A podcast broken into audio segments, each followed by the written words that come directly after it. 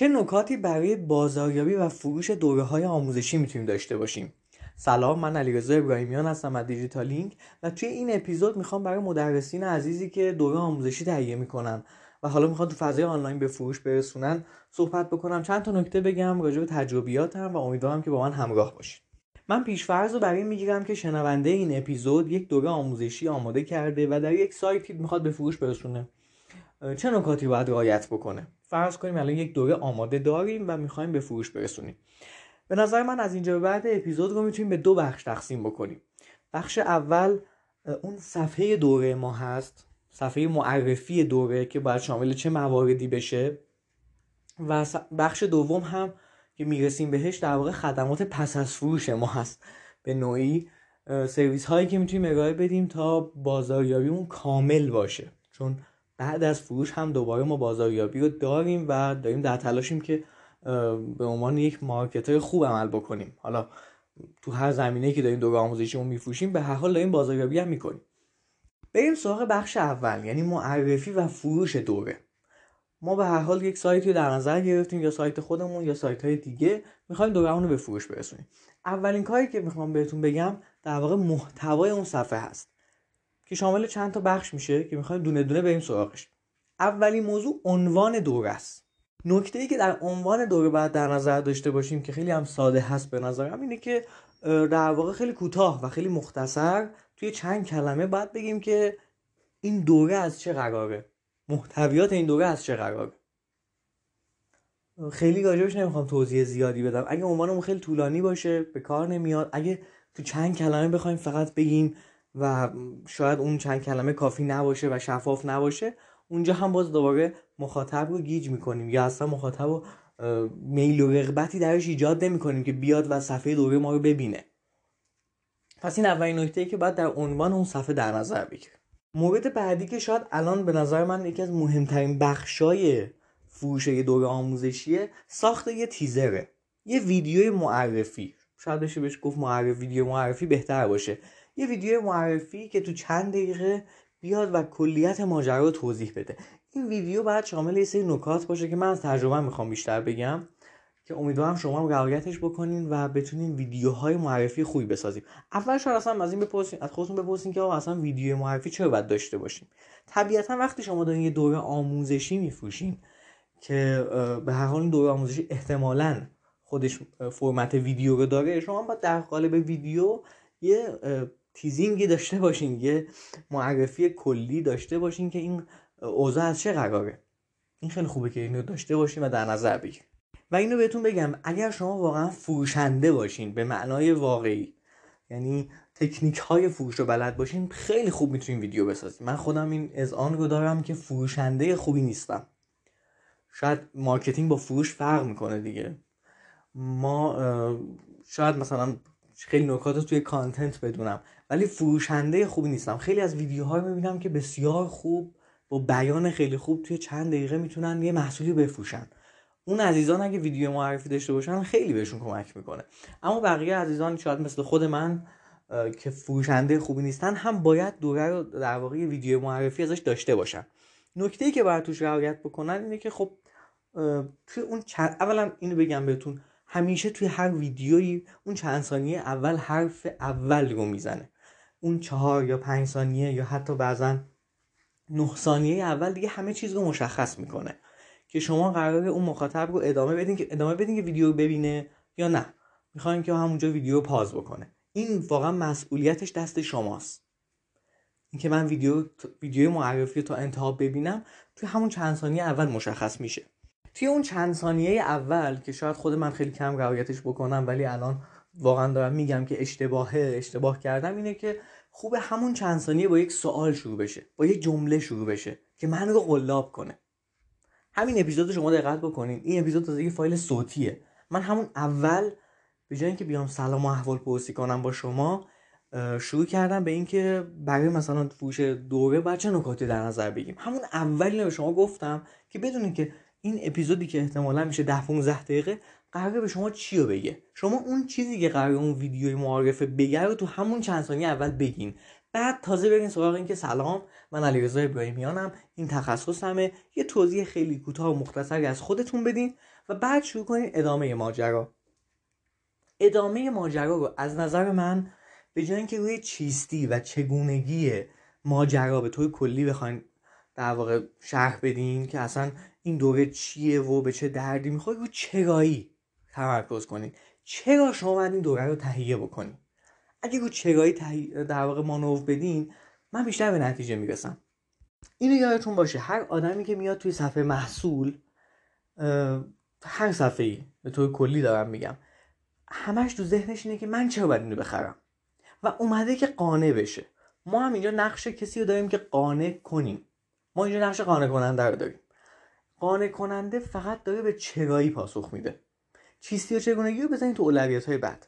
بگین آقا تو چرا باید این دوره رو تهیه بکنی؟ این دوره آموزشی چی داره برات؟ این رو بهش توضیح بدین. اگه اینو بهش توضیح بدین در واقع گل کانتنت شما همین میشه همین یه تیکه میشه که اونجاست که مخاطب تصمیم می‌گیره آقا من اصلا باید شرکت بکنم یا نه. می‌تونین ویدیو رو ادامه بدین. از نظر من کوتاه بودن ویدیو معارفه بهتره. بیشتر باید تمرکز کنید روی کیفیت کار بیشتر باید تمرکز کنید روی کلماتی که دارین بیان می‌کنین چون کلمات خیلی مهمن. شاید شما یه دوره ده ساعته داشته باشین که کلی کلمه توش به کار رفته باشه. اما اگه من می‌خوام اون ویدیو اون دوره ده ساعته رو توی ده دقیقه بفروشم پس باید کلماتی که تو اون ده دقیقه به کار می‌برم خیلی هوشمندانه انتخاب بکنم. اگه یه کلمه دارم انتخاب می‌کنم که بار منفی داره باید حواسم بهش باشه. حتی می‌تونم برای این تیزری که دارم می‌سازم برای این حالا اسمشو می‌ذاریم تیزر یا ویدیو معرفی معرفه فرقی نمی‌کنه. اون کاری که دارم انجام میدم به کلماتم دقت بکنم. اصلا قرار نیست به مثلا توهین بکنم یا مثلا بیام بگم که این دوره یا خیلی تبلیغاتی صحبت کنم که خیلی هم حس خوبی به مخاطب نده. چند تا نکته ریز اگه بخوام راجع ویدیو بگم. یکی بحث کیفیت صدا و تصویر ویدیوه. که خب اگه از همون اول شما در واقع بد کار کنین کیفیت بد باشه صدا بد باشه تو همون ویدیو معرفی خب من دیگه رغبت نمی کنم که تو این دور زمونه ای که آدم ها با اینترنت 4G دارن توی فضای وب در واقع گشت و گذار می‌کنن بیام از شما دوباره تهیه بکنم. این خیلی موضوع مهمیه. نکته بعدی این که به چشمان مخاطب نگاه کنید قطعا که شما نمی‌دونین چشم مخاطب کجاست. ولی توی دوربین اگه مستقیم نگاه بکنین بهترین اتفاقی که می‌تونه بیفته. خیلی از مواقع ما به عنوان مدرس اصلا اصلا یا خودمون حضور نداریم یه ویدیو معرفه ساختیم که صرفا یه سری اسلایده یا خودمون حضور داریم اما چشمامون این ور اونوره. من قراره مستقیم توی دوربین رو نگاه بکنم چون اون آدم که اون ور دوربینه قرار از من خرید بکنه. نکته بعدی راجع به زبان بدن البته خب خیلی صحبت کرد. شاید من واقعا متخصص نباشم در این زمینه قطعا که نیستم. اما اگه زبان بدن خوبی ندارین بی خودی با دستاتون بازی نکنین. این نکته که خیلی من می‌بینم و عجیبه برام اینه که ما چجوری وقتی زبان بدن خوبی نداریم از دستمون اشتباه استفاده می‌کنیم. خب اگه نداریم استفاده نکنیم بهتره دیگه. این خراب کردن ماجرا خیلی در واقع اذیت کننده و سخت تره این شد از نکات ویدیو. بریم سراغ نکته سوم. تا الان عنوان رو گفتیم ویدیو رو گفتیم. بریم سراغ محتوای متنی و تصویری اون صفحه landing مون. اول باید در نظر بگیریم که خیلی ویدیو ممکن نبینن. پس قطعا ما به متن نیاز داریم. توی متن همین نکاتی که توی ویدیو گفتیم رو اشاره بکنیم بهش. اما خب طبیعتا می‌تونیم بیشتر بهش توضیح بدیم. به هر حال متن چیزی نیستش که آدم شاید کلمه کلمش بخونن. احتمالا skim reading می‌کنن. scroll می‌کنن بخشای مختلفش رو می‌خونن. ولی چیزی که من باید اینجا در نظر داشته باشم اینه که متن من قراری که مفصل تر باشه قراری که سرفصل رو باز بکنه. به هر حال من یه دوره آموزشی دارم که شامل انتا فصله. اون انتا فصل دقیقا چیه؟ ما تو دوره های آموزشی که مثلا تو سایت دیجیتالینگ داریم ما پیشنهاد می‌کنم بریم ببینیم. میایم مثلا فرض کنیم 10 تا سرفصل داریم. میایم از هر کدوم از توضیح میدیم که تو این فصل قرار چی بگیم. این خیلی به من کمک می‌کنه. من اینجا فرض کنیم ویدیو دیدم. فهمیدم که چرا باید دوره بخرم. اما شاید هنوز نیاز باشه که قانع بشم. اگه بیام سرفصل رو ببینم که آها این سرفصل اینجا اینو گفتیم آها اونجا این مثال زدیم. یکم بیشتر برام باز بشه احتمال اینکه خرید بکنم خیلی بیشتره. این موضوعی که معمولا بهش دقت نمی‌کنیم. ما سرفصل رو در حد یه تیتر میگیم. ولی لازمه که اشاره بیشتری بهش بکنیم. در کنار متن اینو در نظر بگیریم که تصویر هم خیلی کمک می‌کنه. من خودم تجربهش رو داشتم و هنوزم انجام میدم. اسلاید هایی که خب بعضی یعنی اسلاید های مهم یا اسلاید های جذابی که توی دوره به کار رفته رو تو همون صفحه هم بذاریم. چه اشکال داره؟ بعضی از اسلاید رو به کار ببریم که مخاطب صرفا متن رو نخونه. تصویر رو هم ببینه. بعضا من می‌بینم که خود دوره دوره خوبیه. ولی به که اسلاید گذاشته بشه یه سری تصویر از گوگل دانلود شده و توی صفحه دوره گذاشته شده. این خیلی اشتباهه. شاید بتونید صوت رو هم قرار بدین یعنی یه فایل صوتی. اما من تا حالا تجربهش نکردم. واقعیتش اینجا قرار بود توی این اپیزود از تجربیات هم بگم. شاید بعدا راجبش صحبت کردیم. راجب این نکات هم توی نقشهگاه سئو محتوا تو سایت دیجیتالی خیلی گفتیم. صحبت کردیم که می‌تونه بهتون کمک بکنه که بتونین محتوای سئو شده توی سایتتون تو اون صفحه لندینگتون قرار بدین که دوره آموزشیتون بهتر بفروشین. که هم برای مخاطب خوب باشه هم برای گوگل. بریم سراغ نکته آخر توی صفحه محتوامون ویدیوهای رایگان. گذاشتن ویدیو رایگان به نظرم خوبه. ویدیو رایگان یعنی چی؟ یعنی که شما مثلا 10 تا فصل دارین یه فصل رو می‌تونین رایگان بذارین. اینو من تجربه نکردم اما شنیده ها میگن که در واقع تاثیر خوبی داره که حداقل من یک بخشی از دوره رو بتونم رایگان ببینم. خب به هر حال ما داریم یه خریدی انجام میدیم. من من به عنوان کسی که می‌خوام یک محصول آموزشی بخرم که هندونه در وسط است. هر چقدرم که تیزر خوب باشه میگم شاید این آدم فروشنده خیلی خوبیه ولی واقعا نتونه اون مدرس خوبی باشه. اما اگه یک بخش از اون ببینم رایگان یک بخش رو ببینم احتمالا تجربه بهتری دارم و کامل می‌تونم تصمیم بگیرم که خب اوکی این یه فصل رو دیدم برای آموزش آموزنده بود. پس برم فصل بعدی رو هم تهیه کنم. این کاریه که احتمالا در آینده ما تو دیجیتال انجام میدیمش. این شد از بخش اول. بریم سراغ بخش دوم که اینجا دیگه مخاطبای ما تبدیل شدن به مشتری. اینجا ما باید چیکار کنیم؟ در واقع خدمات پس از فروش ما چی هست؟ اولین نکته که وجود داره اینه که ما سوالات کاربرا رو قرار ریز به ریز انجام بدیم.